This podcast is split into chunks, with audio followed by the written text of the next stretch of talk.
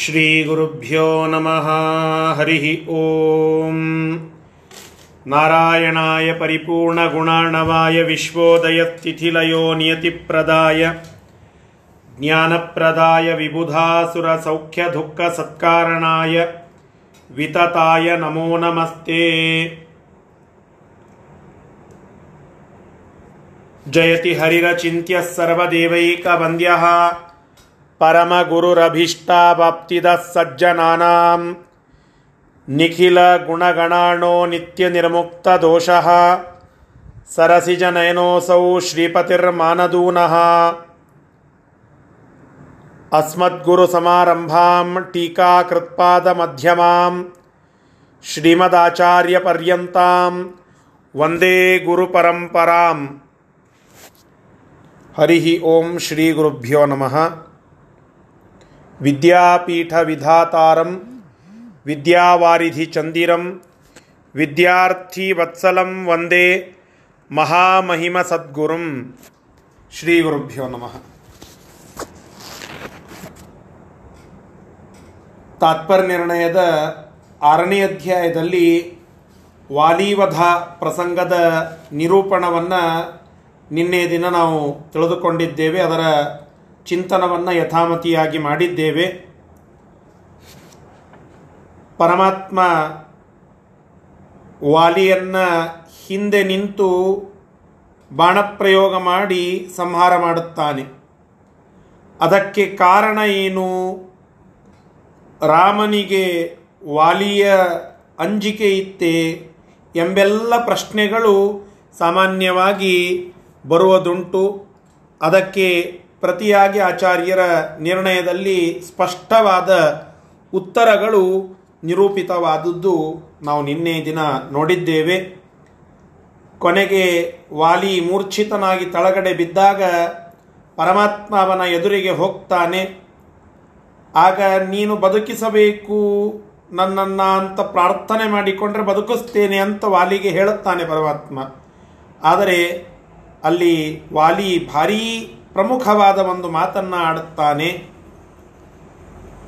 ತ್ವದಗ್ರೆ ಕೋ ನಾಮ ನೀಚ್ಛತಿ ಮೃತಿಂ ಪುರುಷೋತ್ತಮ. ಹೇ ಪುರುಷೋತ್ತಮನೇ, ನಿನ್ನ ಎದುರಿಗೆ ಯಾವ ಜ್ಞಾನಿ ತಾನೇ ಮರಣವನ್ನು ಬಯಸದೇ ಇದ್ದಾನು? ಅಂದರೆ ಜ್ಞಾನಿಗಳು ನಿನ್ನ ಎದುರಿಗೆ ತಮ್ಮ ದೇಹತ್ಯಾಗವನ್ನು ಮಾಡಬೇಕು ಅಂತ ಕಾಯ್ತಾ ನಿಲ್ತಾರೆ. ಅಂತಹದ್ದು ನನಗೆ ಸುಯೋಗ ಒದಗಿ ಬಂದಿದೆ, ಜ್ಞಾನ ನನಗೆ ಬಂದಿದೆ. ಆ ಜ್ಞಾನ ಪ್ರಭಾವದಿಂದ ಸದ್ಗತಿಯಾಗಲಿ, ನನಗೆ ಉತ್ತರೋತ್ತರದಲ್ಲಿ ನಿನ್ನ ಸೇವೆ ಮಾಡುವ ಭಾಗ್ಯವೇ ಸಿಗಲಿ ಎಂಬುದಾಗಿ ಪರಮಾತ್ಮನನ್ನು ಬೇಡಿಕೊಂಡು ಪ್ರಾಣತ್ಯಾಗವನ್ನು ಮಾಡುತ್ತಾನೆ. ಅಲ್ಲಿ ಅನೇಕ ಸಂದೇಶಗಳ ಚಿಂತನವನ್ನು ಆಚಾರ್ಯರು ನಮಗೆ ತಿಳಿಸಿಕೊಟ್ಟು ಆ ಪ್ರಸಂಗದ ನಿರೂಪಣವನ್ನು ಮಾಡಿದ್ದಾರೆ. ರಾಮದೇವರ ಮಹಾತ್ಮ್ಯದ ಚಿಂತನವನ್ನು ಸಾರಿ ತಿಳಿಸಿದ್ದಾರೆ. ಅನಂತರದಲ್ಲಿ ಏನಾಯಿತು ಎಂಬುವುದನ್ನು ಇವತ್ತಿನ ದಿನ ಮತ್ತೆ ಮುಂದುವರಿಸೋಣ. ಶ್ರೀ ಗುರುಭ್ಯೋ ನಮಃ. ಹರಿಃ ಓಂ. ಇಪ್ಪತ್ತ ಮೂರನೆಯ ಶ್ಲೋಕದಿಂದ ಪಾಠ ಪ್ರಾರಂಭ. ಕಾರ್ಯಾಣಿ ತಸ್ಯ ಚರಮಾಣಿ ವಿಧಾಯ ಪುತ್ರಂ ತ್ವಗ್ರೇ ನಿಧಾಯ ರವಿಜಃ ಕಪಿರಾಜ ಆಸೀತ್ ರಾಮೋಪಿ ತದ್ಗಿರಿವರೇ ಚತುರೋಥಮಾಸಾನ್ ದೃಷ್ಟ್ವಾ ಘನಾಗಮಮುವಾಸ ಸಲಕ್ಷ್ಮಣೋಸೌ.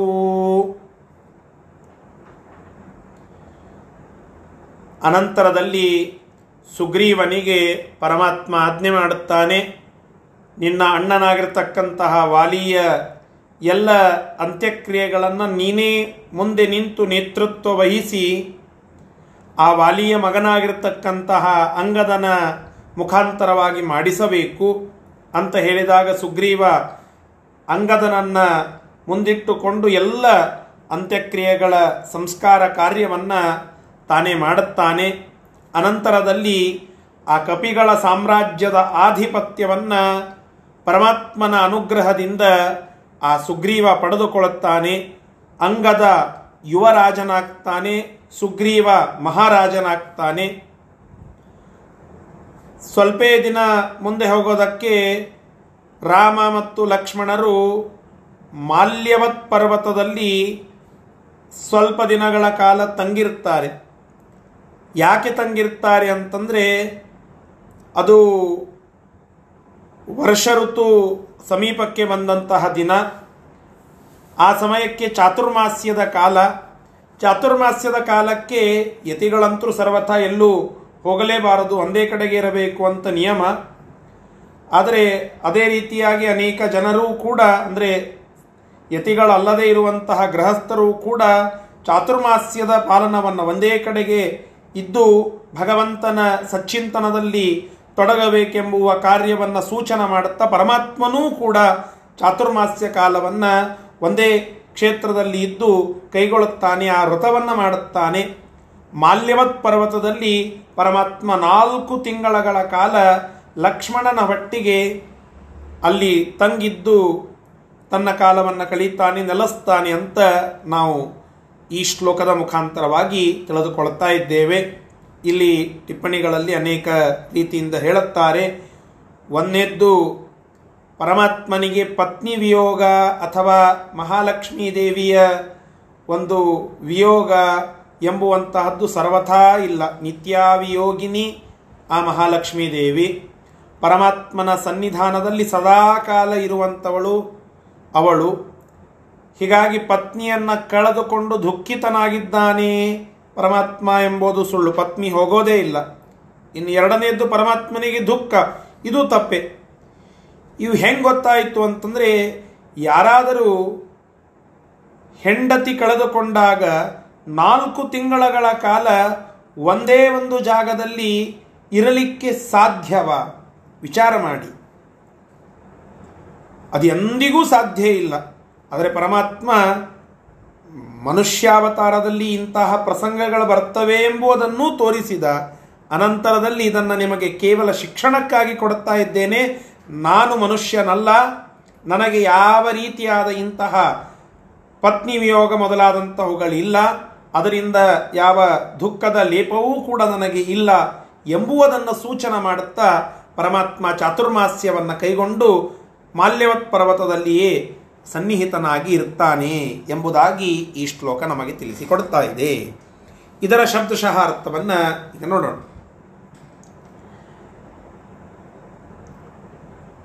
ತಸ್ಯ ಪುತ್ರಂ, ಆ ವಾಲಿಯ ಮಗನಾಗಿರ್ತಕ್ಕಂತಹ ಅಂಗದನನ್ನು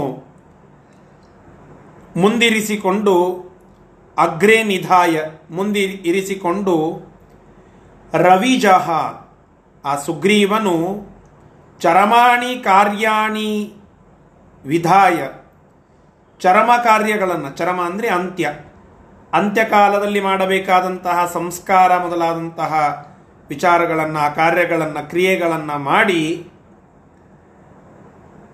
ಅನಂತರದಲ್ಲಿ ಕಪಿರಾಜ್ಯ ಆಸೀತ್, ಕಪಿಸೈನ್ಯದ ಆಧಿಪತ್ಯವನ್ನು ಆ ಸುಗ್ರೀವ ಪಡೆದುಕೊಂಡ, ಕಪಿಗಳ ರಾಜನಾಗಿ ಮೆರೆದ. ರಾಮಃ ಅಪಿ ರಾಮನೂ ಕೂಡ, ತದ್ಗಿರಿವರೇ ಅಲ್ಲಿ ಇರ್ತಕ್ಕಂತಹ ಮಾಲ್ಯವತ್ ಪರ್ವತ ಎಂಬುವಂತಹ ಒಂದು ಗಿರಿಯಲ್ಲಿ, ಘನಾಗಮಂ ದೃಷ್ಟ್ವಾ, ಘನ ಆಗಮಂ ಅಂತಂದರೆ ಘನ ಅಂದರೆ ಮೇಘ, ಮೇಘಗಳ ಬರುವಿಕೆ ಅಂತಂದರೆ ಮೇ ಘನಾಗಮ ಅಂತ ಕರೀತೇವೆ. ಅದು ಬರುವ ಋತ, ಆ ಋತು ಅಂದರೆ ಆ ಸಮಯ, ಆ ಕಾಲ, ಅದಕ್ಕೆ ನಾವು ವರ್ಷಾ ಋತು ಅಂತ ಕರೀತೇವೆ. ಅಂತಹ ಘನಾಗಮ ಘನಾಗಮಂ ದೃಷ್ಟ್ವ ಅಂದರೆ ಮೇಘಗಳ ಆಗಮಿಸುವಿಕೆ ಎಂಬುವುದನ್ನು ತಿಳಿದು, ಅರ್ಥಾತ್ ವರ್ಷಾ ಋತು ಬರ್ತಾ ಇದೆ, ಇನ್ನು ಚಾತುರ್ಮಾಸ್ಯದ ಸಮಯ ಎಂಬುದನ್ನು ಅರ್ಥ ಮಾಡಿಕೊಂಡು, ಸ ಲಕ್ಷ್ಮಣೋಸೌ ಆ ಲಕ್ಷ್ಮಣನ ಒಟ್ಟಿಗೇನೆ ಆ ಮಾಲ್ಯವತ್ ಪರ್ವತದಲ್ಲಿ ಚತುರೋ ಮಾಸಾನ್ ಅಥ ಆ ನಾಲ್ಕು ಮಾಸಗಳ ಪರ್ಯಂತವಾಗಿ ಪರಮಾತ್ಮ ಉವಾಸ ಮತ್ತೆ ಅಲ್ಲಿಯೇ ವಾಸ ಮಾಡಿದ ಎಂಬುದಾಗಿ ಇಲ್ಲಿ ಹೇಳ್ತಾ ಇದ್ದಾರೆ. ನಾಲ್ಕು ಮಾಸಗಳು ಮುಗೀತು, ಆಗಲೂ ಅಂದರೆ ಮುಗಿಯುವ ಹಂತಕ್ಕೆ ಬಂದಿರುತ್ತದೆ, ಆಗಲೂ ಆ ಸುಗ್ರೀವನಿಗೆ, ಸತ್ಯನಾರಾಯಣ ಕಥೆಯಲ್ಲಿ ನಾವು ಕೇಳುತ್ತೇವಲ್ಲ, ಎಲ್ಲ ವೈಭೋಗವನ್ನು ಪಡೆಯುವ ತನಕ ಪರಮಾತ್ಮ ಸಂಕಟ ಬಂದಾಗ ವೆಂಕಟರಮಣ ಅಂತ ಪಾದವನ್ನು ಹಿಡಿದು ಬೇಡಿಕೊಳ್ಳುವಂತಹ ಪ್ರಸಂಗ ಇರುತ್ತದೆ. ಆದರೆ ಒಮ್ಮೆ ಸಂಪತ್ತು ಬಂತು, ಅದು ನಮಗೆ ಮದ ಕೊಡುತ್ತದೆ. ಅದು ಆ ಮದ ನಮ್ಮಲ್ಲಿ ಇರುವ ಎಲ್ಲ ಸಾತ್ವಿಕತೆಯನ್ನು ಮರೆಯಾಗುವಂತೆ ಮಾಡಿಬಿಡುತ್ತದೆ. ಹಾಗೆಯೇ ಆ ಉಪಾಧಿ ನಿಮಿತ್ತವಾಗಿ ಸುಗ್ರೀವನಿಗೂ ಎಲ್ಲ ನೆನಪಾರಿ ಹೋಗಿಬಿಟ್ಟಿದೆ. ಆ ಸಂದರ್ಭದಲ್ಲಿ ಒಬ್ಬ ವ್ಯಕ್ತಿ ಅವನಿಗೆ ಬಂದು ನೆನಪಿಸ್ತಾನೆ ತನ್ನ ಕಾರ್ಯವನ್ನು. ಯಾವ ವ್ಯಕ್ತಿ ಆತ ಎಂಬುವುದನ್ನು ಇಪ್ಪತ್ನಾಲ್ಕನೆಯ ಶ್ಲೋಕ ನಮಗೆ ತಿಳಿಸಿಕೊಡುತ್ತಾ ಇದೆ. ಅದನ್ನು ಈಗ ತಿಳಿದುಕೊಳ್ಳುವ ಪ್ರಯತ್ನ ಮಾಡೋಣ. ಅಥಾತಿಸಕ್ತೇ ಕ್ಷಿತಿಪೇ ಕಪೀನಾಂ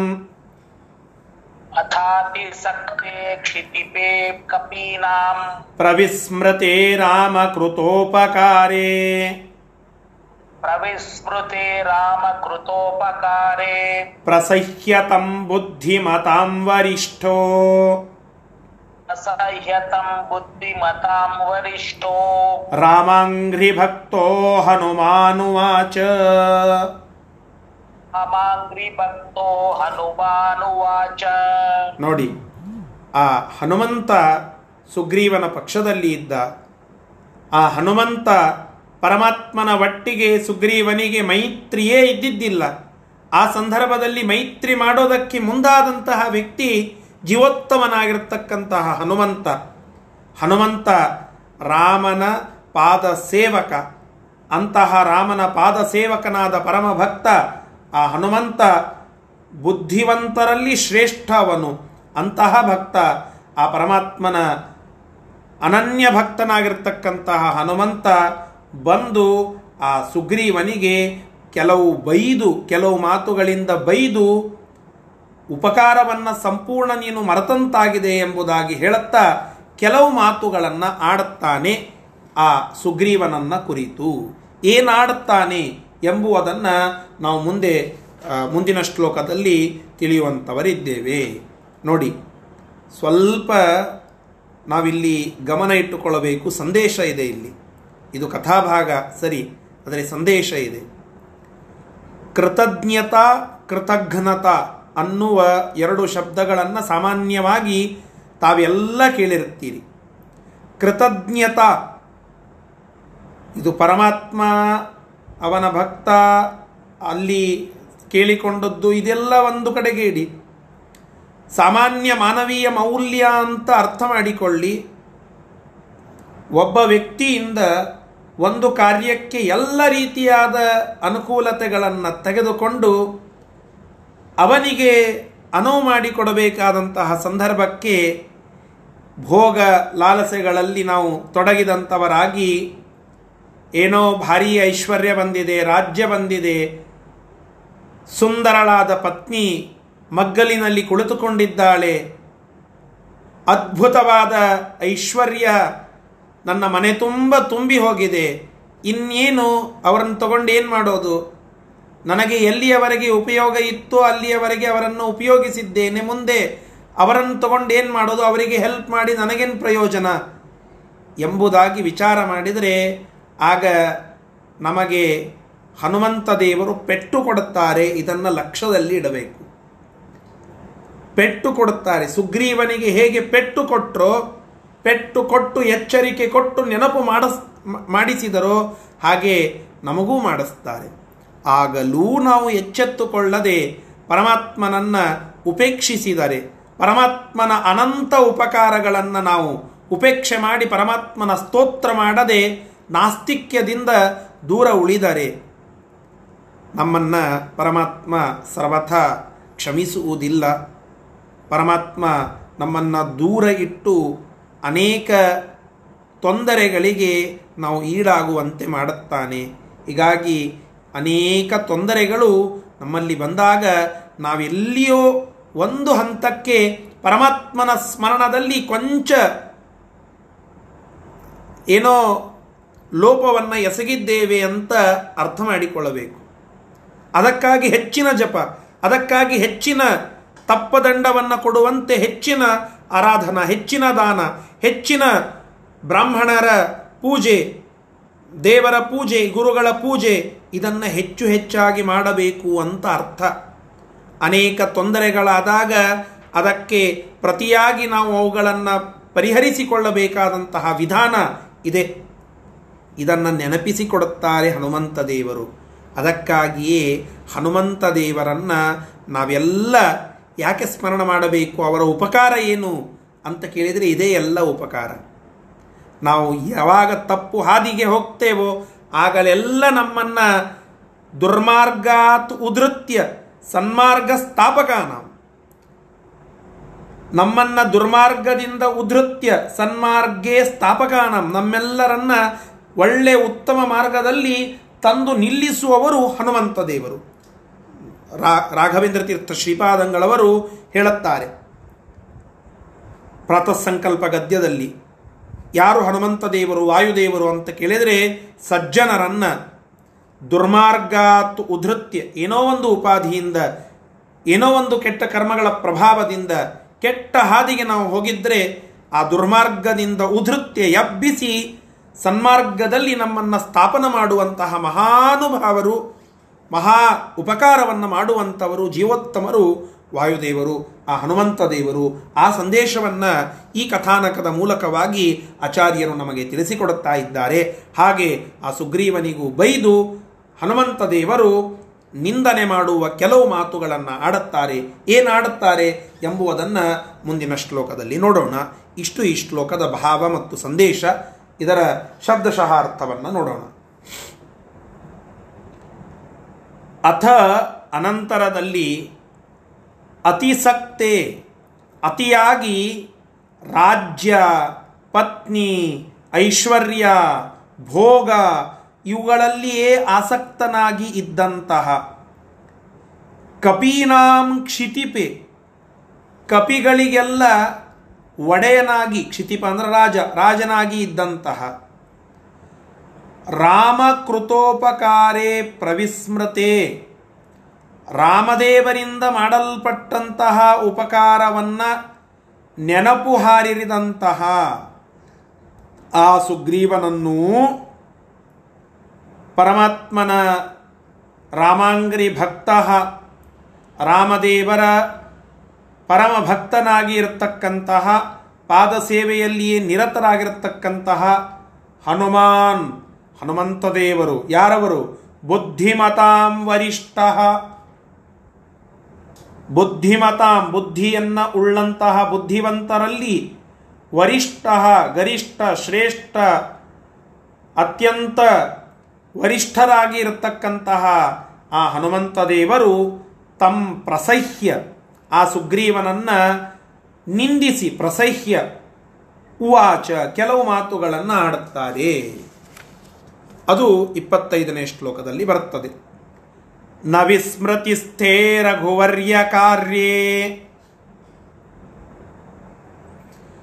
ಕಾರ್ಯ ಕಥಂಚಿತ್ ಸಹಿನೋಭಿಪೂಜ್ಯ,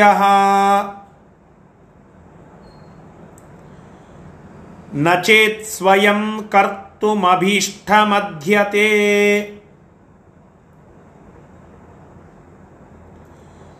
ಧ್ರುವಂ ಬಲೇನಾಪಿ ಹಿ ಕಾರಯಾಮಿ. ನೋಡಿ, ಹನುಮಂತ ದೇವರ ಗಟ್ಟಿಗರಾಗಿ ಹೇಳಿದಂತಹ ಮಾತು ಇದು. ಆ ಎಚ್ಚರಿಕೆಯಲ್ಲಿ ಎಂತಹ ಗಾಂಭೀರ್ಯ ಇತ್ತು, ಎಂತಹ ಬಲ ಗಟ್ಟಿಗತನ ಕೂಡಿತ್ತು ಎಂಬುದು ಇಲ್ಲಿ ಗೊತ್ತಾಗ್ತದೆ. ಸುಗ್ರೀವನನ್ನು ನಿಂದಿಸಿ ಹನುಮಂತ ದೇವರು ಹೇಳುತ್ತಾರೆ ಮಾತನ್ನು. ಹನುಮಂತ ದೇವರನ್ನು ಅಲ್ಲಿ ಸುಗ್ರೀವನ ಮಿತ್ರ ಅಂತ ಅಂದುಕೊಳ್ಳಿ, ಗುರುಸ್ಥಾನದಲ್ಲಿ ನಿಂತು ಉಪದೇಶ ಮಾಡುವ, ಹಿತ ಬಯಸುವ ಹಿತಚಿಂತಕ ಅಂತ ಅಂದುಕೊಳ್ಳಿ, ಗುರು ಅಂತ ಅಂದುಕೊಳ್ಳಿ. ಒಬ್ಬ ಗುರುವಾಗಿರುವ ಆತ, ಒಬ್ಬ ಹಿತ ಬಯಸುವ ವ್ಯಕ್ತಿ, ಹಿತಚಿಂತಕ ಮತ್ತು ಮಿತ್ರ. ಯಾವ ರೀತಿಯಾಗಿ ತನ್ನನ್ನು ನಂಬಿರುವ ಒಬ್ಬ ಭಕ್ತ ಅಥವಾ ಒಡನಾಡಿ ತಪ್ಪು ಕೆಲಸಗಳನ್ನು ಮಾಡಿದರೆ ಸಂದೇಶಗಳನ್ನು ಕೊಟ್ಟು ಎಚ್ಚರಿಸಬೇಕು. ಪುರಂದರದಾಸರು ಹೇಳುತ್ತಾರಲ್ಲ, ತಿಳಿದು ಬುದ್ಧಿಯ ಹೇಳದ ಗುರು ತಾನೇಕೆ ಅಂತ, ಹರಿಯ ನೆನೆಯದ ನರಜನ್ಮವೇಕೆ, ಹರಿಯ ಕೊಂಡಾಟದ ನಾಲಿಗೆ ಏಕೆ. ಆ ಪದ್ಯದಲ್ಲಿ ತಿಳಿದು ಬುದ್ಧಿಯ ಹೇಳದ ಗುರುವು ತಾನೇಕೆ? ತಿಳಿದು ತಿಳಿದು ಬುದ್ಧಿಯನ್ನು ಹೇಳದೇ ಇರತಕ್ಕಂತಹ, ಅದಕ್ಕೆ ಸಪೋರ್ಟಿವ್ ಆಗಿ ನಿಲ್ಲುವಂತಹ ಗುರು ಅವನು ಇದ್ದರೆ ಏನು, ಹೋದರೆ ಏನು. ಆದರೆ ಗುರುವಾಗಿರುವ ವ್ಯಕ್ತಿ ತನ್ನ ಶಿಷ್ಯ, ತನ್ನ ಒಡನಾಡಿ ಮಾಡುವ ತಪ್ಪನ್ನು ಎತ್ತಿ ತೋರಿಸಿ ಅವನಿಗೆ ಅದು ತಪ್ಪು ಎಂಬುವ ಎಚ್ಚರಿಕೆಯನ್ನು ಕೊಡಬೇಕು ಎಂಬುವ ಸಂದೇಶ ಹನುಮಂತ ದೇವರು ನಮಗೆ ಕೊಡ್ತಾ ಇದ್ದಾರೆ. ಅದನ್ನೇ ಇಲ್ಲಿ ಹೇಳುತ್ತಾ ಇದ್ದಾರೆ. ರಮ ಆ ಸುಗ್ರೀವನಿಗೆ ಹೇಳುತ್ತಾನೆ ಹನುಮಂತ, ನ ವಿಸ್ಮೃತಿಸ್ತೆ ರಘುವರ್ಯ ಕಾರ್ಯ, ರಘುವರ್ಯ ಕಾರ್ಯೇ ನ ವಿಸ್ಮೃತಿ ಹೀತೆ. ನೋಡಿ, ರಘುವರ್ಯ ಕಾರ್ಯೆ, ರಘುಶ್ರೇಷ್ಠ ರಘು ಉತ್ತಮನಾಗಿರ್ತಕ್ಕಂತಹ ರಾಮನ ಕಾರ್ಯದಲ್ಲಿ ವಿಸ್ಮೃತಿ ತೇ, ಇದು ವಿಸ್ಮೃತಿ ಅಥವಾ ನೆನಪಾರುವಿಕೆ ಇದೇನಿದೆಯಲ್ಲ, ತೇ ನಿನಗೆ, ನ ಕಾರ್ಯ ಇದು ನಿನಗೆ ಅತ್ಯಂತ ಯೋಗ್ಯವಾದಂತಹದ್ದಲ್ಲ, ಇದು ತರವಾದದ್ದಲ್ಲ. ಸಹ ಕಥಂಚಿತ್ ನಹ ಅಭಿಪೂಜ್ಯ, ಸಹ ಅವನು ಆ ರಾಮನು, ನಹ ನಮ್ಮೆಲ್ಲರಿಗೆ, ಕಥಂಚಿತ್ ಅಭಿಪೂಜ್ಯ ಅವನು ನಮಗೆ ಸದಾಕಾಲ ಪೂಜ್ಯನಾಗಿರ್ತಕ್ಕಂತಹ ಅಲ್ಲವೇ, ಪರಮ ಪೂಜ್ಯ ಪೂಜನೀಯನಲ್ಲವೇ. ನಾವೆಲ್ಲ ಅದನ್ನು ಒಪ್ಪಿಕೊಂಡಿದ್ವಲ್ಲ ಮೂರ್ನಾಲ್ಕು ತಿಂಗಳ ಹಿಂದೆ. ನೀನು ಬೇಡಿ ಬಯಸಿ ಬಂದಾಗ ಎಲ್ಲ ನಿನ್ನ ಅಭಿಷ್ಟಗಳನ್ನು ಪೂರ್ಣ ಮಾಡಿ ನಿನಗೆ ಅನುಗ್ರಹ ಮಾಡಿದಂತಹ ಅವನು ನಿನಗೆ ಪರಮ ಪೂಜ್ಯ ವ್ಯಕ್ತಿ ಅಲ್ಲವೇ. ನಚೇತ್ ಸ್ವಯಂ ಕರ್ತುಂ ಅಭಿಷ್ಟಂ, ನೀನು ಅಕಸ್ಮಾತ್ ಆ ಕಾರ್ಯವನ್ನು ಮಾಡದೇ ಹೋದರೆ, ನೀನೀಗ ಅದನ್ನು ನೆರವೇರಿಸದೆ ಹೋದರೆ, ಸ್ವಯಂ ನೀನು ಆ ಕಾರ್ಯವನ್ನು ನೆರವೇರಿಸದೆ ಹೋದರೆ, ಧ್ರುವಂ ನಿಶ್ಚಿತವಾಗಿ ಹೇಳುತ್ತಾ ಇದ್ದೇನೆ, ಬಲ್ ಅದ್ಯ ನಚೇತ್ ಸ್ವಯಂ ಕರ್ತುಮಭೀಷ್ಟ ಮಧ್ಯತೆ ಧ್ರುವಂ ಬಲೇನಾಪಿ ಕಾರಯಾಮಿ. ನೀನು ಅಕಸ್ಮಾತ್ ಆ ಕಾರ್ಯವನ್ನು ಮಾಡದೇ ಹೋದರೆ, ರಾಮದೇವರ ಕಾರ್ಯವನ್ನು ನೆರವೇರಿಸಲಿಕ್ಕೆ ನೀನು ಮುಂದಾಗದೆ ಹೋದರೆ, ನಾನೇ, ಹನುಮಂತ ದೇವರು ಹೇಳುತ್ತಾ ಇದ್ದಾರೆ, ನಾನೇ ಸ್ವಯಂ ನಾನೇ ನಿನ್ನಿಂದ ಅದನ್ನು ಬಲೇನ ಕಾರಯಾಮಿ, ನನ್ನ ಬಲದಿಂದ ನಿನ್ನಿಂದ ಅದನ್ನು ಮಾಡಿಸ್ತೇನೆ. ನೋಡಿ ಎಂತಹ ಮಾತುಗಳಿವೆ. ರಾಮದೇವರ ಕಾರ್ಯವನ್ನು ನೀನು ಮಾಡದೆ ಹೋದರೆ ನನ್ನ ಶಕ್ತಿ ಬಳಸಿ ನಾನು ಅದನ್ನು ಮಾಡಿಸಬೇಕಾಗ್ತದೆ. ಎಷ್ಟು ಆ ಹನುಮಂತ ದೇವರಿಗೆ ರಾಮದೇವರ ಮೇಲಿನ ಭಕ್ತಿ ಎಂಬುದು ಇಲ್ಲಿ ಪೂರ್ಣವಾಗಿ ನಮಗೆ ತಿಳಿಸಿಕೊಡುತ್ತಾ ಇದ್ದಾರೆ. ನಚೇತ್ ಕರ್ತುಂ ಅಭೀಷ್ಟಂ, ಆ ರಾಮದೇವರ ಕಾರ್ಯವನ್ನು ಇವತ್ತು ನೀನು ಮಾಡದೆ ಹೋದರೆ, ಆಗ ತೇ ಧ್ರುವಂ ಬಲೇನಾಪಿ ಹಿ ಕಾರಯಾಮಿ, ನಿನ್ನಿಂದ ನಿಶ್ಚಿತವಾಗಿ ಅದನ್ನು ನಾನೇ ನನ್ನ ಬಲವನ್ನು ಬಳಸಿ ನನ್ನ ಬಲದಿಂದ ಅದನ್ನು ಮಾಡಿಸಿಬಿಡುತ್ತೇನೆ. ಹೀಗಾಗಿ ಸುಗ್ರೀವ ನೋಡ್ಕೋ, ಎಚ್ಚರಿಕೆ ಕೊಡುತ್ತಾ ಇದ್ದೇನೆ ಅಂತ ಹೇಳಿ ಎಚ್ಚರಿಕೆಯನ್ನು ಕೊಟ್ಟ. ರಾಮದೇವರ ಕಾರ್ಯವನ್ನು ನೆನಪಾರೋದು ಸರ್ವಥಾ ಉಚಿತವಾದದ್ದಲ್ಲ ಎಂಬುದನ್ನು ನಮಗೆ ತಿಳಿಸಿಕೊಡುತ್ತಾ ಇದ್ದಾನೆ. ನಾವು ಅನೇಕ ಬಾರಿ ಒಂದೊಂದು ಒಂದೊಂದು ಕ್ಷಣಕ್ಕೆ ಪರಮಾತ್ಮನ ಸ್ಮರಣೆಯನ್ನು ಮಾಡಬೇಕು. ಊಟಕ್ಕೆ ಕೂತಾಗ ಸ್ಮರಣ ಮಾಡಬೇಕು. ಆ ಅಕ್ಕಿ ಅದು ಬೆಳೆದದ್ದು ಎಲ್ಲಿ, ಬೆಳೆಯೋದಕ್ಕೆ ಪ್ರೇರಣವಾದದ್ದು ಯಾವುದು, ಅದಕ್ಕೆ ಹಿನ್ನೆಲೆಯಾಗಿ ಬಂದಂತಹ ಮಳೆ ಎಲ್ಲಿಂದ ಬಂದದ್ದು, ಅದು ಬೆಳೆಯಾಗಿ ಪರಿಣಾಮ ಹೊಂದಬೇಕು ಅಂದರೆ ಯಾರ ಒಂದು ಸಂಪೂರ್ಣವಾದಂತಹ ಕಾರ್ಯ ಅಲ್ಲಿ ಅಡಗಿದೆ. ಇವೆಲ್ಲವನ್ನು ನೆನಪು ಹಾರಿ ನಾವು ಪರಮಾತ್ಮನಿಗೆ ನಿವೇದನ ಮಾಡದೆ, ಪರಮಾತ್ಮನ ಸ್ಮರಣ ಮಾಡದೆ, ಉಪಕಾರವನ್ನು ಚಿಂತಿಸದೆ ಹಾಗೆಯೇ ಎಲ್ಲ ಕಾರ್ಯಗಳನ್ನು ಮಾಡಿಬಿಡುತ್ತೇವೆ. ಪರಮಾತ್ಮನೇ ಇಲ್ಲ ಅಂತ ಅನೇಕ ಜನ ಜೋರಾಗಿ ಒದರಿ ನಾಸ್ತಿಕ್ಯ ಭಾವವನ್ನು ತೋರಿಸ್ತಾರೆ. ಅಂತಹ ಎಲ್ಲ ಜನರ ಜನರನ್ನು ಹನುಮಂತ ದೇವರು ತಮ್ಮ ಚಾಟಿಯಿಂದ ಹೊಡೆದು ಅವರಿಗೆ ಬುದ್ಧಿ ಕಲಿಸಿ ಅವರಿಂದ ಪರಮಾತ್ಮನ ಸೇವೆ ಮಾಡಿಸ್ತಾರೆ. ಯಾರು? ಸಾತ್ವಿಕರು. ಉಪಾಧಿ ನಿಮಿತ್ತವಾಗಿ ಹೀಗೆ ಮಾಡಿದರೆ. ಇನ್ನು ಅವರು ರಾ ತಾಮಸರಾಗಿ ಇದ್ದರು ಅಂತಂದರೆ ಅವರನ್ನು ಅಂಧತಮಸ್ಸಿಗೆ ಹೋಗಲಿಕ್ಕೆ ಅನುಕೂಲ ಮಾಡಿಕೊಡುತ್ತಾರೆ. ಇದು ಹನುಮಂತ ದೇವರ ಕಾರ್ಯ. ಇದನ್ನೇ ದುರ್ಮಾರ್ಗ ಉಧೃತ್ಯ ಸನ್ಮಾರ್ಗೆ ಸ್ಥಾಪಕಾನಾಂ ಅಂತ ರಾಘವೇಂದ್ರ ತೀರ್ಥ ಶ್ರೀಪಾದಂಗಳವರು ಗುರುಸಾರ್ವಭೌಮರು ತಿಳಿಸಿರುವಂತಹ ಮಾತು. ಇಷ್ಟು ಇಲ್ಲಿ ಬಂದಂತಹ ವಿಚಾರ. ಮುಂದೆ ಸ ಏವ ಮುಕ್ತ್ವಾ ಹರಿರಾಜ ಸನ್ನಿಧೌ ಸ ಏವ ಮುಕ್ತ್ವಾ ಹರಿರಾಜ ಸನ್ನಿಧೌ ದ್ವೀಪೇಷು ಸಪ್ತಸ್ವಪಿ ವಾನರನ್ ಪ್ರತಿ ದ್ವೀಪೇಷು ಸಪ್ತಸ್ವಪಿ ವಾನರಾನ್ ಪ್ರತಿ ಸಮ್ಮೇಲನಾಯಾಶು ಗತೀನ್ ಸ್ಮ ವಾನರಾನ್ ಸಮ್ಮೇಲನಾಯಾಶು ಗತೀನ್ ಸ್ಮ ವಾನರಾನ್ ಪ್ರಸ್ತಾಪಯಾಮಾಸ ಸಮಸ್ತಶ ಪ್ರಭುಃ ಪ್ರಸ್ತಾಪಯಾಮಾಸ ಸಮಸ್ತಶ ಪ್ರಭುಃ. ನೋಡಿ, ಆಗ ಇಷ್ಟು ಹೇಳಿ ಆ ಹನುಮಂತ ದೇವರು ಹೊರಗಡೆ ಬಂದು ಬಿಡುತ್ತಾರೆ. ಆ ಸುಗ್ರೀವ ಏನು ಮಾತನಾಡೋದಿಲ್ಲ, ಸುಮ್ಮನೆ ಕೂತು ಬಿಡುತ್ತಾನೆ. ಇನ್ನೂ ಅವನಿಗೆ ಪೂರ್ಣವಾಗಿ ಬುದ್ಧಿ ಬಂದಿರೋದಿಲ್ಲ. ಆಗ ಇಷ್ಟೆಲ್ಲ ವಿಚಾರವನ್ನು ತಿಳಿದುಕೊಂಡು ಕೃತಜ್ಞನಾಗಿ ಅಲ್ಲೇ ಕೂತು ಬಿಟ್ಟಿರ್ತಾನೆ, ಮೈ ಮರೆತು ಕೂತು ಬಿಟ್ಟಿರ್ತಾನೆ. ಆಗ ಸುಗ್ರೀವನನ್ನು ಬಿಟ್ಟು ಹನುಮಂತ ಹೊರಗಡೆ ಬಂದು ಬೇಗನೆ ಎಲ್ಲ ಅಲ್ಲಿ ಇದ್ದಂತಹ ಆ ಕಪಿದೂತರನ್ನು ಕರೀತಾನೆ. ಕರೆದು ಸುಗ್ರೀವನ ಬಳಿಗೆ ಹನುಮಂತ ಹೇಳಿ ಕೆಲವು ದೂತರನ್ನು ಕಳಿಸಿ ಬೇರೆ ಬೇರೆ ದ್ವೀಪಗಳಲ್ಲಿ ಇದ್ದಂತಹ ವಾನರನ್ಯ ವಾನರರನ್ನೆಲ್ಲ ಒಟ್ಟುಗೂಡಿಸ್ಲಿಕ್ಕೆ ಬೇಗನೆ ಕಾರ್ಯವನ್ನು ಪ್ರಾರಂಭ ಮಾಡುತ್ತಾನೆ. ನೋಡಿ, ಹನುಮಂತ ದೇವರ ಸಂಘಟನೆ ಪ್ರಾರಂಭವಾದದ್ದು ಇಲ್ಲಿ. ಸಂಘಟನಾ ಚತುರ ಹನುಮಂತ ದೇವರು. ಸಮ್ಮೇಳನ ಅನ್ನುವ ಶಬ್ದಕ್ಕೆ ಮೂಲ ಮುಖ್ಯವಾಗಿ ನಿಲ್ಲೋದು ಹನುಮಂತ ದೇವರು. ಎಲ್ಲ ಕಪಿಗಳನ್ನು ಒಟ್ಟುಗೂಡಿಸ್ತಾರೆ. ಯದ್ಯಪಿ ರಾಜ ಸುಗ್ರೀವ, ತಥಾಪಿ ಅವನಿಂದ ಇದನ್ನು ಪೂರ್ಣವಾಗಿ ಮಾಡಲಿಕ್ಕೆ ಸಾಧ್ಯವಾಗಲಿಲ್ಲ. ರಾಮದೇವರನ್ನ ಕಾರ್ಯ ರಾಮದೇವರ ಕಾರ್ಯವನ್ನು ಮುಖ್ಯವಾಗಿ ಮಾಡೋದಕ್ಕೆ ಬಲ ಹೊಂದಿರುವ, ಸಾಮರ್ಥ್ಯ ಹೊಂದಿರುವ ವ್ಯಕ್ತಿ ಹನುಮಂತ ದೇವರೇ. ಅನೇಕ ಸಪ್ತದ್ವೀಪಗಳಲ್ಲಿ ಅನೇಕ ವಾನರರು ಕೂತ್ಕೊಂಡಿದ್ರಂತೆ.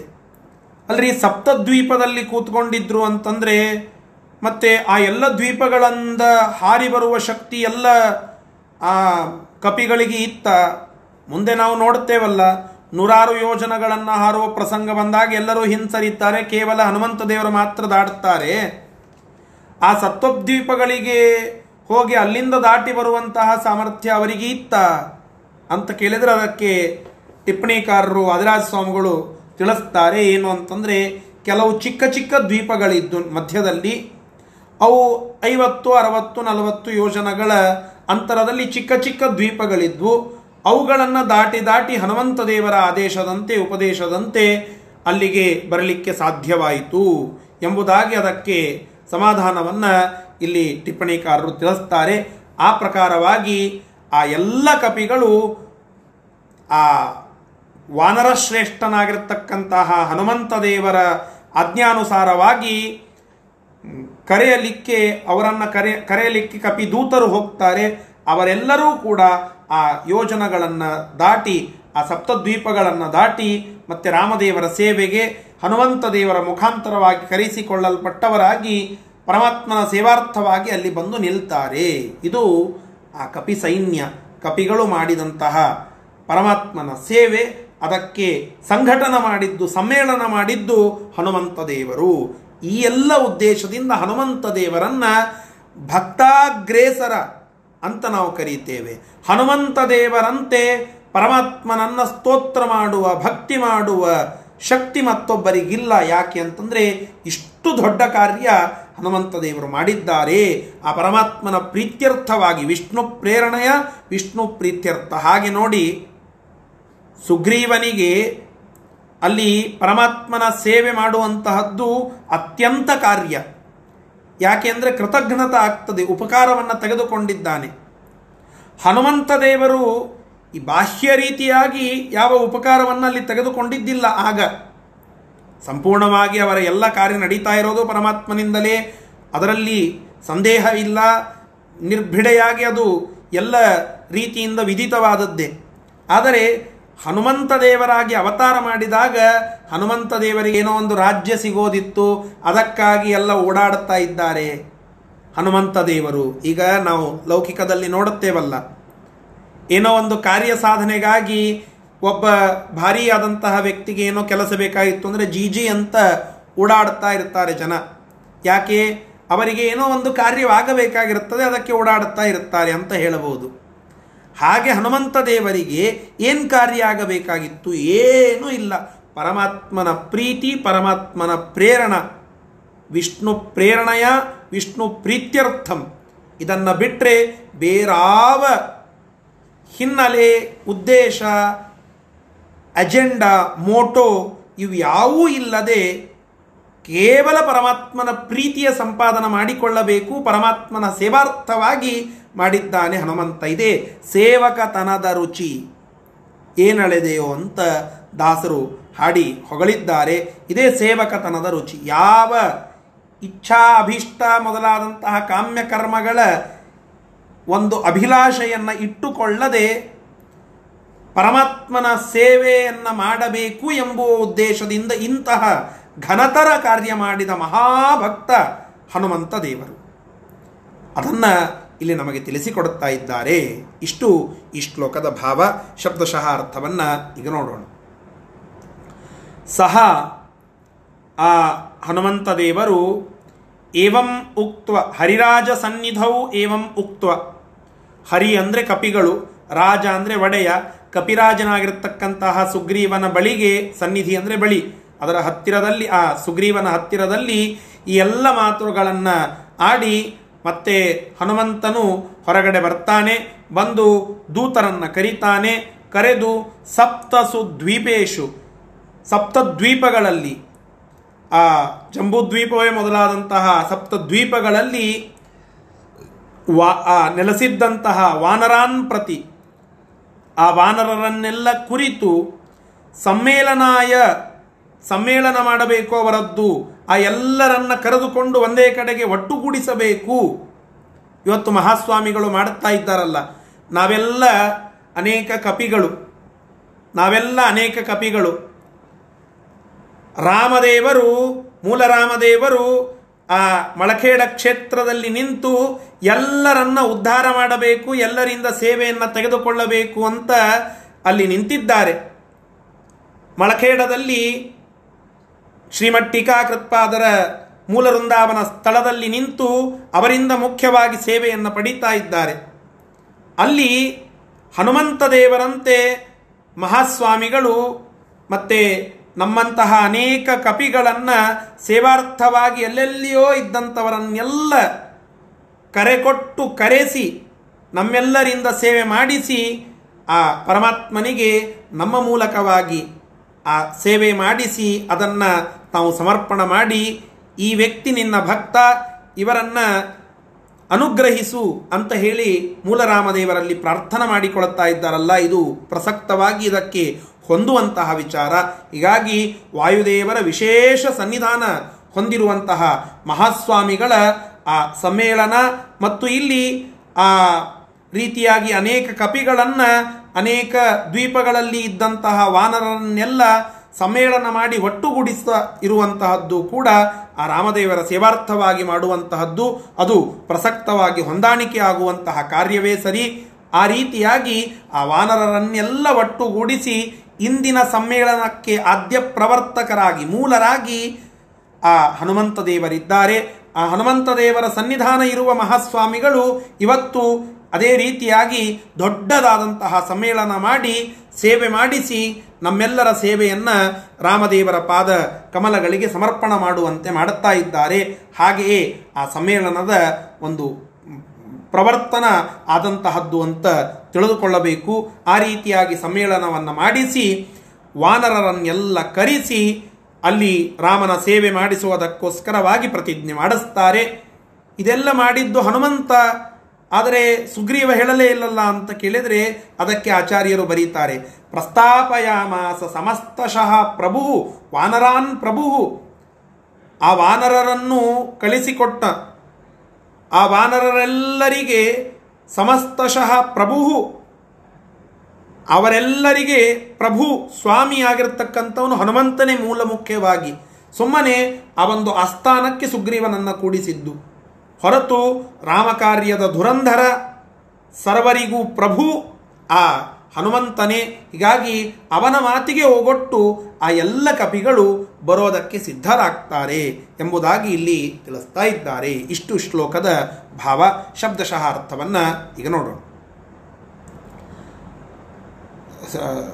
ಸಮ್ಮೇಳನಾಯ ಶಬ್ದಶಃ ಅರ್ಥವನ್ನು ಹೇಳುತ್ತಾ ಇದ್ದೆ. ಸಮ್ಮೇಳನಾಯ, ಆ ರೀತಿಯಾಗಿ ಸಮ್ಮೇಳನವನ್ನು ಮಾಡುವುದಕ್ಕೋಸ್ಕರವಾಗಿ ಆಶು ಬೇಗನೆ ವಾನರಾನ್ ಸ್ಮ ಗತೀನ್, ಅಂದರೆ ವಾನರನ್ ವಾನರನ್ನೆಲ್ಲ ಅಲ್ಲಿ ಶೀಘ್ರವಾಗಿ ಆಶು ಬೇಗನೆ ಅವರನ್ನು ಕರೆಸಬೇಕು ಅಂತ ಹೇಳಿ ಮತ್ತಿಷ್ಟು ವಾನರ ದೂತರನ್ನು ದೂತರನ್ನು ಗತೀನ್ ಅವರನ್ನು ಕಳಿಸ್ತಾನೆ. ಪ್ರಸ್ತಾಪಯಾಮಾಸ ಅವರನ್ನೆಲ್ಲ ಅಲ್ಲಿಗೆ ಕಳಿಸ್ತಾನೆ. ಯಾಕೆ ಅಂತ ಕೇಳಿದರೆ ಸಮಸ್ತಶಃ ಪ್ರಭು ಏವ, ಆ ಹನುಮಂತ ಆ ಎಲ್ಲ ಕಪಿಗಳಿಗೆ ಪ್ರಭುವೇ ಇದ್ದಾನೆ. ಆದ್ದರಿಂದ ಆ ಪ್ರಭುವಿನ ಮಾತಿನಂತೆ ಆ ಎಲ್ಲ ದೂತರು ಕೂಡ ದೂರಕ್ಕೆ ಹೋಗಿ ಅಲ್ಲಿ ಅನೇಕ ಆ ವಾನರರನ್ನೆಲ್ಲ ಒಟ್ಟುಗೂಡುತ್ತಾರೆ. ಅವರು ಎಲ್ಲೆಲ್ಲಿದ್ದರು ವಾನರರು ಆ ಬೇರೆ ಬೇರೆ ದ್ವೀಪಗಳಲ್ಲಿ ಅಂತ ಕೇಳಿದರೆ ಅದಕ್ಕೆ ಮುಂದಿನ ಶ್ಲೋಕದಲ್ಲಿ ಉತ್ತರವನ್ನು ಹೇಳ್ತಾ ಇದ್ದಾರೆ. ಹರೀಶ್ವರಾಜ್ಞಾ ಪ್ರಣಿಧಾನ ಪೂರ್ವಕಂ,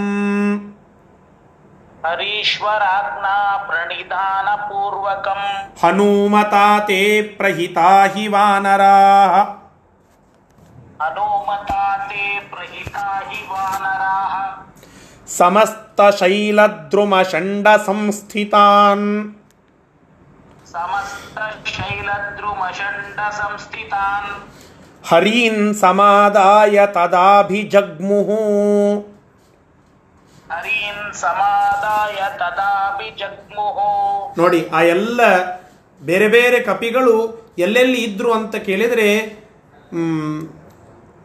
ಸಮಸ್ತ ಶೈಲದ್ರುಮ ಷಂಡ ಸಂಸ್ಥಿತಾನ್, ಅನೇಕ ಪರ್ವತಗಳಲ್ಲಿ, ವೃಕ್ಷಗಳಲ್ಲಿ, ವನಗಳಲ್ಲಿ ಆ ಎಲ್ಲ ಕಪಿಗಳು ಇದ್ವಂತೆ. ಆ ಎಲ್ಲ ಕಪಿಗಳನ್ನು ಪರಮಾತ್ಮನ ಪರಮಭಕ್ತನಾಗಿರತಕ್ಕಂತಹ ಹನುಮಂತ ದೇವರು ಸಮ್ಮೇಳನ ಮಾಡಿಸ್ತಾರೆ. ಅಲ್ಲಿ ವಿನತ ಎಂಬುದಾಗಿ ಆ ಕಪಿದೂತ, ಅವನನ್ನೇ ಮುಂದೆ ಮಾಡಿ ಅನೇಕ ದೂತರನ್ನು ಕೊಟ್ಟು ಕಳಿಸಿ ರಾಮದೇವರ ವಿಶೇಷ ಅನುಗ್ರಹದಿಂದ ಅವನು ಆ ಅನೇಕ ದ್ವೀಪಗಳಿಗೆ ಹಾರಿ ಹೋಗಿ ಅಲ್ಲಿ ವೃಕ್ಷಗಳಲ್ಲಿ, ವೃಕ್ಷಗಳ ಗುಂಪಿನಲ್ಲಿ, ಪರ್ವತಗಳಲ್ಲಿ ಇದ್ದಂತಹ ಆ ಎಲ್ಲ ಕಪಿಗಳನ್ನು ಕರೆದುಕೊಂಡು ಅಲ್ಲಿಗೆ ಹನುಮಂತ ದೇವರ ಹತ್ತಿರಕ್ಕೆ ಬರ್ತಾನೆ ಎಂಬುದಾಗಿ ಈ ರೀತಿಯಾಗಿ ಇಲ್ಲಿ ತಿಳಿಸಿಕೊಡುತ್ತಾ ಇದ್ದಾರೆ. ಇಷ್ಟು ಈ ಶ್ಲೋಕದ ಭಾವಾರ್ಥ. ಶಬ್ದಶಃ ಅರ್ಥ ಈಗ ನೋಡೋಣ. ಹರೀಶ್ವರಾಜ್ಞಾ ಪ್ರಣಿಧಾನ ಪೂರ್ವಕಂ, ಹರೀಶ್ವರ ಅಂದರೆ ಇಲ್ಲಿ ಹನುಮಂತ ದೇವರು ಅಂತ ಅರ್ಥ. ಆ ಹರೀಶ್ವರನಾಗಿರತಕ್ಕಂತಹ ಕಪಿಗಳ ಒಡೆಯನಾಗಿರತಕ್ಕಂತಹ ಸುಗ್ರೀವ ಅಂತನೂ ತೆಗೆದುಕೊಳ್ಳಲಿಕ್ಕೆ ಬರುತ್ತದೆ. ಮುಖ್ಯವಾಗಿ ಇಲ್ಲಿ ಹನುಮಂತ ದೇವರಿ ಅಂತ ತಾತ್ಪರ್ಯ.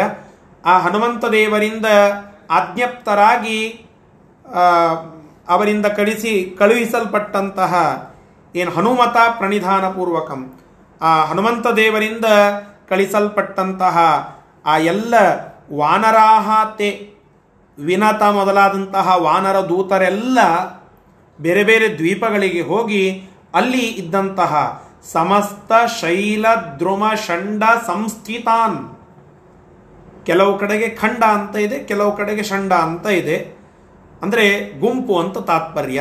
ಅನೇಕ ಶೈಲ ಪರ್ವತಗಳು, ಮತ್ತು ವೃಕ್ಷ ದ್ರುಮ ಅಂತಂದರೆ ವೃಕ್ಷಗಳು, ಆ ವೃಕ್ಷಗಳ ಖಂಡ ಅಂದರೆ ಗುಂಪು.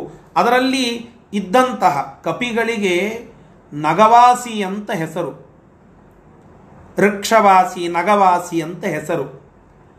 ನಮ್ಮ ಪ್ರದ್ಯುಮ್ನಾಚಾರ್ಯರು ನಮ್ಮ ಗುರುಗಳ ಮೇಲೆ ಕನ್ನಡದಲ್ಲಿ ಒಂದು ಪದ್ಯ ಬರೆದಿದ್ದರು. ಆ ಪದ್ಯದಲ್ಲಿ ಹೀಗೆ ಬರೆಯುತ್ತಾರೆ ಅವರು, ಏನಂತಂದರೆ ಪ್ರಸಂಗ ಅನ್ನೋದಕ್ಕೆ ಹೇಳುತ್ತಾ ಇದ್ದೇನೆ. ಮಾರನೂರಿನ ಮರವಾಸಿ ಬೆನ್ನಲ್ಲೇ ನಗವಾಸಿ, ಬೆನ್ನಲ್ಲೇ ನಗವಾಸಿ ಏನು ಹೇಳಲಿಕ್ಕೆ ಹೊರಟಿದ್ದಾರೆ ಅಂತಂದರೆ, ಶೂರ್ಪಾಲಯದ ವರ್ಣನ ಮಾಡುವಾಗ ಶೂರ್ಪಾಲಯದಲ್ಲಿ ನರಸಿಂಹದೇವರ ಹಿಂದೆಯೇ ಹನುಮಂತ ದೇವರ ಸ್ಥಾಪನವನ್ನು ಅಲ್ಲಿ ಆ ಮೂರ್ತಿಯನ್ನು ಪ್ರತಿಷ್ಠಾಪನೆ ಮಾಡಿದ್ದಾರೆ ವಿದ್ಯಾಧೀಶ ತೀರ್ಥರು. ಹೀಗಾಗಿ ಹನುಮಂತ ದೇವರ ಸನ್ನಿಧಾನ ಇರುವ ಕ್ಷೇತ್ರ ಅದು ಶೂರ್ಪಾಲಯ ಅಂತ ಹೇಳುವಾಗ ಇದೇ ರೀತಿಯಾಗಿ ಅಲ್ಲಿ ಬಳಸಿದ್ದುಂಟು. ನಗವಾಸಿ, ನಗ ಅಂತಂದರೆ ನ ಗಚ್ಚತೀತಿ ನಗ, ಯಾವುದು ಅಡ್ಡಾಡೋದಿಲ್ವೋ ಅದು, ಅದು ಪರ್ವತವೂ ಹೌದು ವೃಕ್ಷಗಳೂ ಹೌದು. ಅಲ್ಲಿ ವಾಸ ಮಾಡುವಂತಹದ್ದು ಅದು ಕಪಿ. ಕಪಿ ಅಂತಂದರೆ ಕಪಿಶ್ರೇಷ್ಠ ಹನುಮಂತ ಅಂತ ತಾತ್ಪರ್ಯ. ಹೀಗೆ ಆ ಕಪಿಗಳಿಗೆ ಇರುವಂತಹ ಒಂದು ಹೆಸರನ್ನು ಆಚಾರ್ಯರು ಇಲ್ಲಿ ಸಂಪೂರ್ಣವಾಗಿ ವಿಶ್ಲೇಷಣೆ ಮಾಡಿದ್ದುಂಟು. ಇದೇ ಶಬ್ದವನ್ನು ಅನೇಕ ಕಡೆಗೆ ಅನೇಕ ಕವಿಗಳು ಸಾಹಿತಿಗಳು ಇದನ್ನು ಬಳಸಿದ್ದುಂಟು. ಸಮಸ್ತ ಶೈಲದ್ರುಮ ಖಂಡ ಸಂಸ್ಥಿತಾನ್, ಅನೇಕ ಪರ್ವತಗಳು ವೃಕ್ಷಗಳು ಅವುಗಳ ಗುಂಪು ಇವುಗಳಲ್ಲೆಲ್ಲ ನೆಲೆಸಿದ್ದಂತಹ ಹರೀನ್, ಹರಿ ಅಂತಂದರೆ ವೃಕ್ಷ ಕಪಿಗಳು, ಅವುಗಳನ್ನೆಲ್ಲ ಸಂ ಆದಾಯ ಚೆನ್ನಾಗಿ ಕರೆದುಕೊಂಡು ತದಾ ಅಭಿಜಗ್ಮುಹು, ಅಲ್ಲಿಗೆ ಮತ್ತೆ ಆ ವಿನತ ಮೊದಲಾದಂತಹ ವಾನರ ದೂತರು ಮರಳಿ ಅಲ್ಲಿ ಹನುಮಂತ ದೇವರ ಎದುರಿಗೆ ಅವರನ್ನೆಲ್ಲ ನಿಲ್ಲಿಸ್ತಾರೆ. ಹನುಮಂತ ದೇವರ ಆಜ್ಞಾನುಸಾರವಾಗಿ ಅಲ್ಲೊಂದು ದೊಡ್ಡದಾಗಿ ಕಪಿಗಳ ಸಮ್ಮೇಳನ ಆಗ್ತದೆ. ಇಷ್ಟಾದರೂ ಕೂಡ ಸುಗ್ರೀವ ತನ್ನ ಕರ್ತವ್ಯದಿಂದ ವಿಮುಖನಾಗಿ ಇರುತ್ತಾನೆ. ಆ ಸುಗ್ರೀವನಿಗೆ ಪಾಠ ಕಲಿಸಬೇಕು ಅಂತ ಹೇಳಿ ಪರಮಾತ್ಮ ಆ ಲಕ್ಷ್ಮಣನನ್ನು ಕಳಿಸ್ತಾನೆ. ಲಕ್ಷ್ಮಣ ಏನು ಹೇಳುತ್ತಾನೆ ಎಂಬುವುದನ್ನು ಮುಂದಿನ ಶ್ಲೋಕದಲ್ಲಿ ಹೇಳಿದ್ದಾರೆ. ಅದನ್ನು ನಾಳೆ ದಿನ ಅಂದರೆ ಮುಂದಿನ ಪಾಠದಲ್ಲಿ ಮತ್ತೆ ಅದನ್ನು ಮುಂದುವರಿಸೋಣ. ಶ್ರೀಕೃಷ್ಣಾರ್ಪಣಮಸ್ತು. ಹರಯೇ ನಮಃ.